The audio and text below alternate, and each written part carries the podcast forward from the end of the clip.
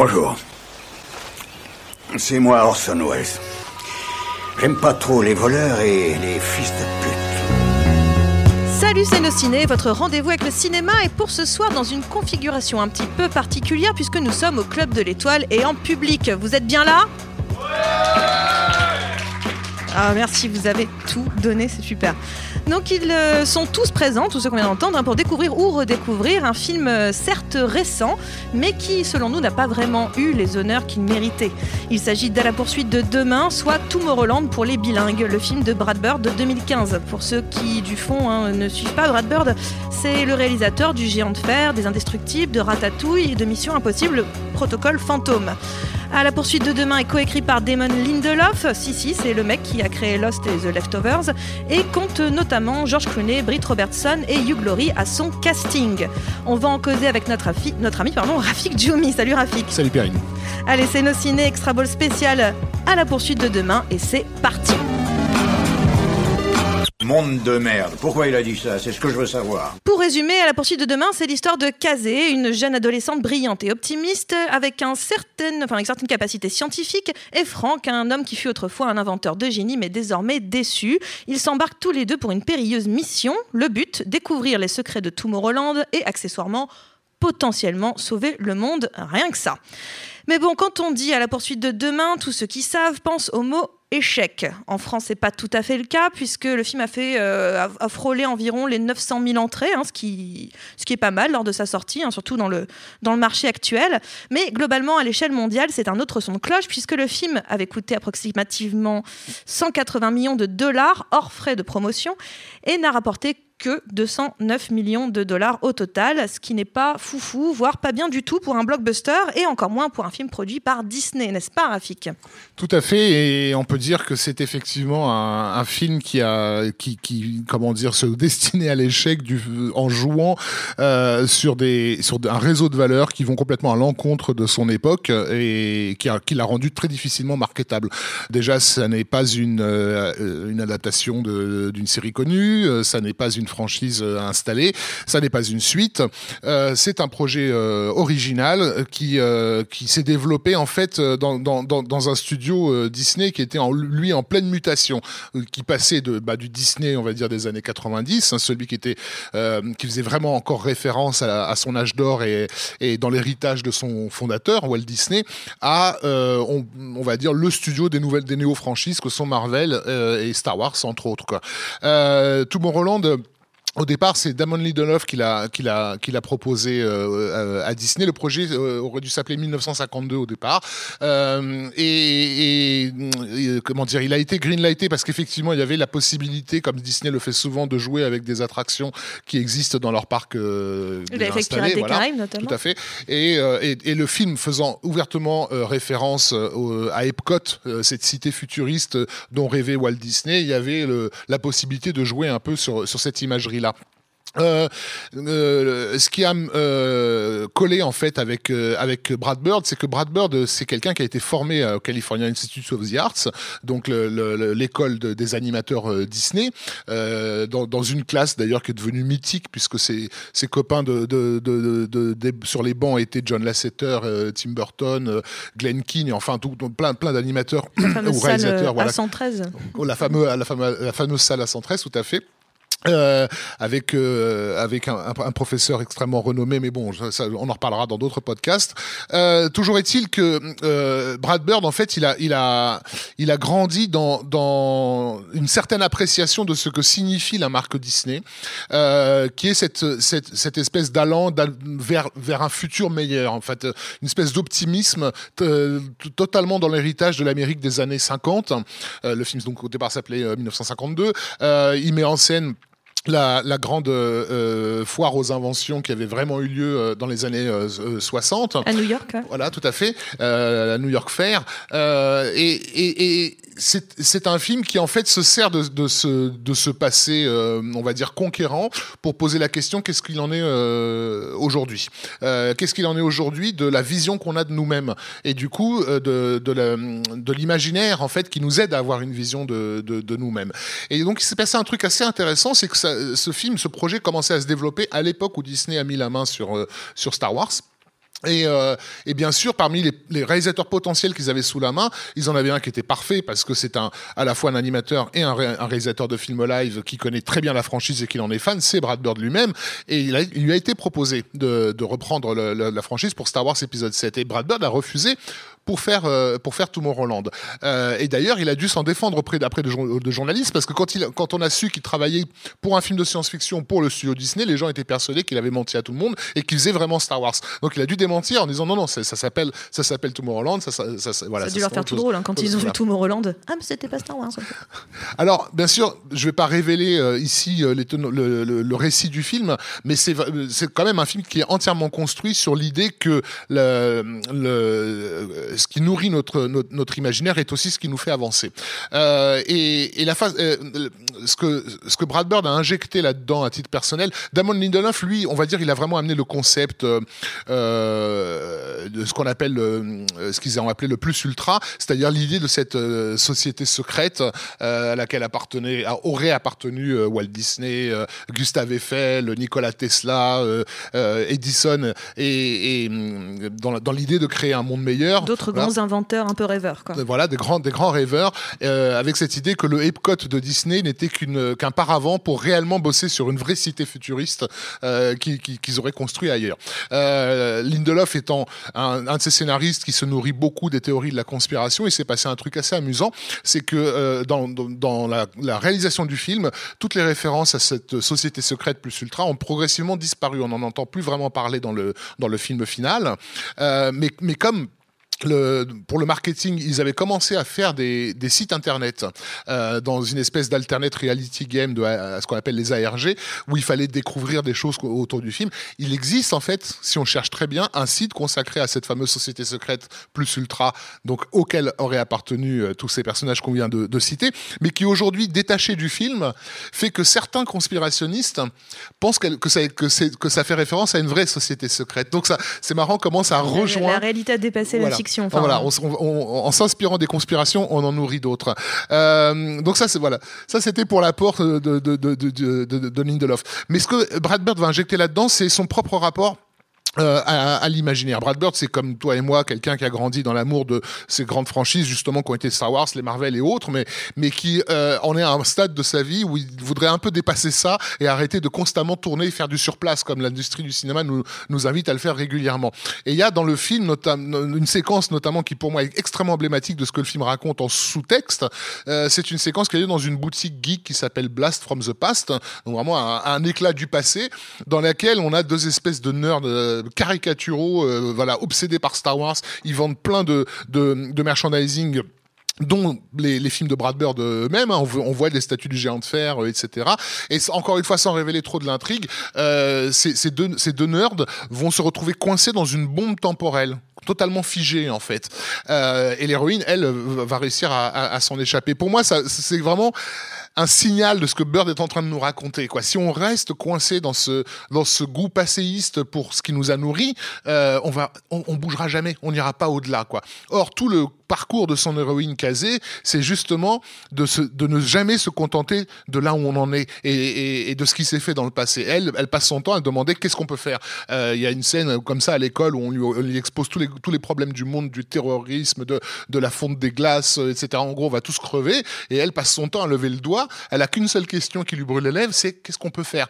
Euh, c'est un personnage actif qui a un regard constamment tourné vers un, un avenir meilleur possible, euh, voire probable, euh, et, qui justifie que le film s'appelle véritablement Tomorrowland. Donc cette, cette, cette façon de, de rappeler au public qu'un un, un état d'esprit qui a a priori été perdu, euh, qui est donc celui qui effectivement animait une partie des Américains des années euh, 50-60, comme, comme qui était convaincu d'être la plus grande nation au monde et que l'avenir futuriste qu'ils étaient en train de créer allait être absolument merveilleux. Euh, tout ça s'est un peu écroulé dès les années 70 dans le cynisme ambiant euh, des, des, scandales politiques et des guerres à répétition. Et les chocs pétroliers et compagnie. Comment Et les chocs pétroliers et compagnie. Enfin, le, le choc la baisse pétrolier, économique. guerre du Vietnam, euh, Watergate, enfin on, on, connaît bien cette, cette histoire-là, mais dont on, on, semble ne toujours pas s'être euh, relevé. Euh, et à cela, c'est rajouté aujourd'hui euh, dans notre immobilisme le, la culture populaire qui jusque-là était une culture qui nous nourrissait et qui nous poussait à aller à, justement de l'avant et qui elle-même est devenue un objet de surplace en fait, euh, justement à travers bah, les productions Disney actuelles qui cartonnent, qui sont donc les Marvel, les, Star Wars et autres, où, on, en fait on, nous convie uniquement à, à venir re, retrouver l'éclat perdu euh, du, du, du, passé. Euh, D'ailleurs, euh, cette année en 2015, Disney a peut-être souffert de Tomorrowland. Ils ont fait une perte de 120 à 140 millions de dollars, c'est ce qui est estimé à cause du film. Mais ils s'en sont plutôt bien sortis cette année-là, puisque Ant-Man et Avengers, euh, l'ère d'Ultron, sont sortis aussi en 2015 et ont fait euh, les cartons qu'on connaît, ainsi que vice-versa d'ailleurs cette année-là. Tout à fait. Et donc, alors, je pense pas que Tomorrowland aurait pu être un succès, même avec une promotion plus, plus intelligente vu l'état d'esprit euh, qui, affecte les studios, mais qui affecte aussi la, euh, une partie du public, quoi, euh, qui n'est pas disposé à aller à la recherche du, nouveau. C'est dommage à, plus d'un titre parce que je pense que c'est un film qui porte des, valeurs sans, comment dire, sans les manifester bruyamment. moi, je trouve, c'est un avis évidemment qui, qui n'engage que moi, mais qu'on a avec Kazé un des meilleurs personnages féminins que j'ai pu voir ces 15 ou 20 dernières années. Euh, D'abord, d'abord c'est un personnage. Elle a un, caractère éminent et évident. Euh, c'est une emmerdeuse. Elle se laisse pas faire. Elle est tout le temps. Euh, je, disais, euh, si Brad Bird avait dû en faire un dessin animé, il en aurait fait un renard de, de, cette jeune fille. Tellement elle est tout le temps à l'affût de quelque chose euh, euh, et, et, maligne, quoi. Et, quand on voit que les, les, les, les, grands, les grands personnages féminins qui nous sont présentés comme modèles sont des Wonder Woman ou des je sais même plus son nom, euh, celle de Star Wars épisode 7, euh, Ray quelque chose, Ray. voilà, euh, qui à mes yeux, je, ça n'engage que moi, sont véritablement des pots de fleurs et des potiches qui servent à rien dans une intrigue qui les dépasse complètement la plupart du temps. Là, bah, on a ça, Wonder Woman mmh. Comment? Prenez ça, Wonder Woman euh, On a vraiment avec Kazé un, un, un, personnage qui fait avancer l'intrigue. Le, le, les choses se passent parce que elle, elle, elle a décidé de s'engager euh, dedans et que les questions, euh, les, les, les, difficultés auxquelles elle, elle est confrontée l'obligent à, à, à, à, se remettre euh, systématiquement en question. Ça, c'est déjà vraiment un, un point très fort. Il y a, un autre point que je trouve magnifique dans le film, euh, justement de retour à cette rêverie euh, du passé à travers un personnage que je ne citerai pas, mais de cyborg euh, et, d'une relation humaine qui, qui a pu se créer avec ce personnage-là, que je trouvais incroyablement touchant. Euh, bref, pour, pour Brad Bird, c'est une façon de, de dire l'empire Disney à une certaine époque, ça a, été cet état d'esprit-là. Euh, alors on peut dire que c'est un rétrograde ou quoi que ce soit. En plus, il a dû se défendre politiquement parce que le film s'est fait pas, mal attaquer.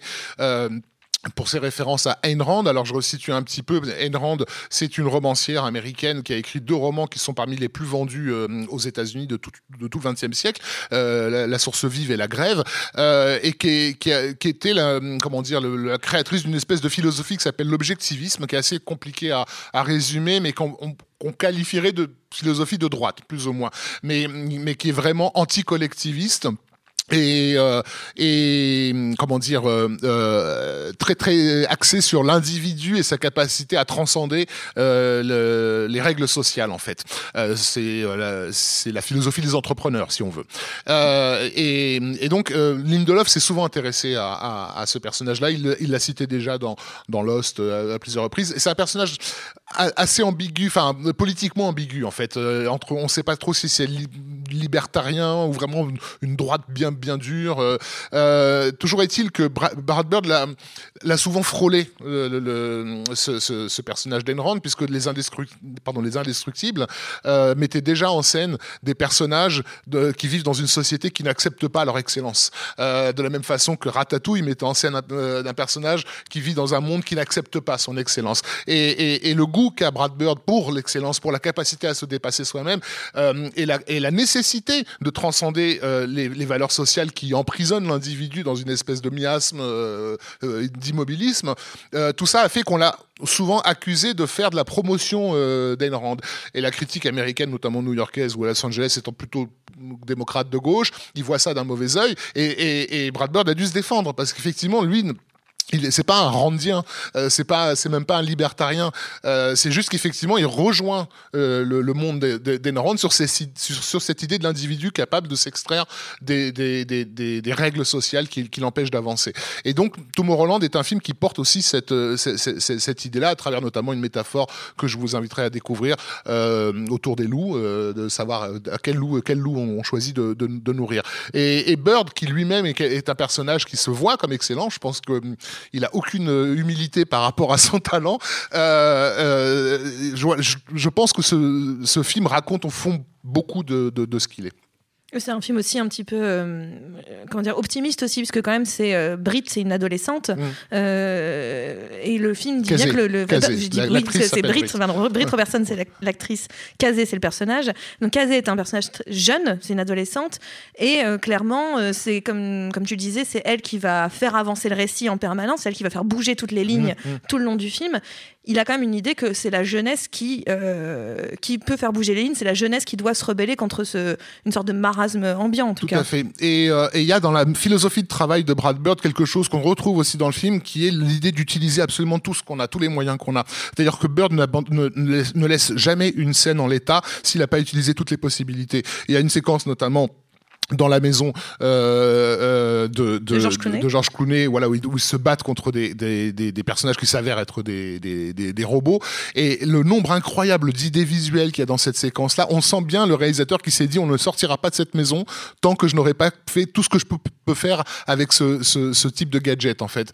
Euh, et euh, il y a des séquences qui pourraient se contenter d'être un simple chant contre chant, euh, comme par exemple la, la, la, première fois où elle rencontre Clooney, justement, elle va le voir chez lui euh, et qu'il qu arrive à retourner en fait par, sa mise en scène. Enfin, il y a bon, après c'est Brad Bird, c'est aussi quelqu'un dont on sait que c'est un metteur en scène incroyablement dynamique, euh, incroyablement rythmé, euh, mais on voit bien ce que qu'il est parfois dépassé par le trop plein d'idées nouvelles qu'il voudrait qu'il voudrait exploiter. Alors je reconnais quand même une, certaine faiblesse au film dans sa troisième partie parce que il a à vendre au public quelque chose de très compliqué qui est la déception.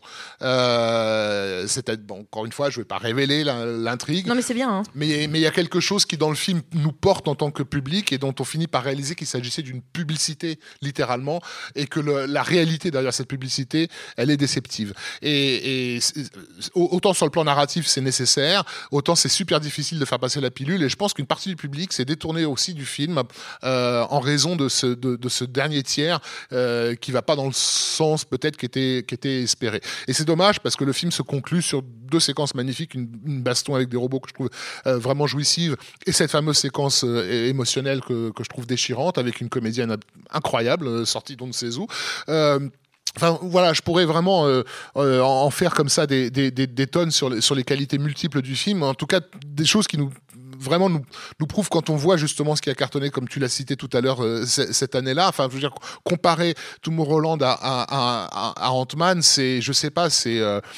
C'est Retour à le futur contre Pinot simple flic quoi c'est euh, on a vraiment l'impression que, l'époque a tourné le dos à, l'inventivité et à la joie. Euh, et là, je passe pour un vieux con en disant ça, mais je refuse de dire que c'était mieux de mon temps, mais je persiste à croire qu'avec des mecs comme Brad Bird, ça sera mieux demain. C'est exactement ce que je voulais dire avec Brad Bird, l'optimisme et euh, de comment dire de rigueur, l'optimisme. Donc euh, accrochez-vous à votre optimisme. Maintenant, notre temps est écoulé, donc merci Rafik, merci, merci beaucoup, euh, Quentin pour m'avoir aidé à la technique et à comprendre comment ça marche, et au Club de l'Étoile pour l'accueil. Rendez-vous sur binge.audio pour retrouver toutes nos émissions. On vous encourage. Et sinon, on vous dit à très vite. Binge. Botox Cosmetic, out of botulinum toxin A, FDA approved for over 20 years. So, talk to your specialist to see if Botox Cosmetic is right for you. For full prescribing information, including boxed warning, visit BotoxCosmetic.com or call 877-351-0300. Remember to ask for Botox Cosmetic by name. To see for yourself and learn more, visit BotoxCosmetic.com. That's BotoxCosmetic.com.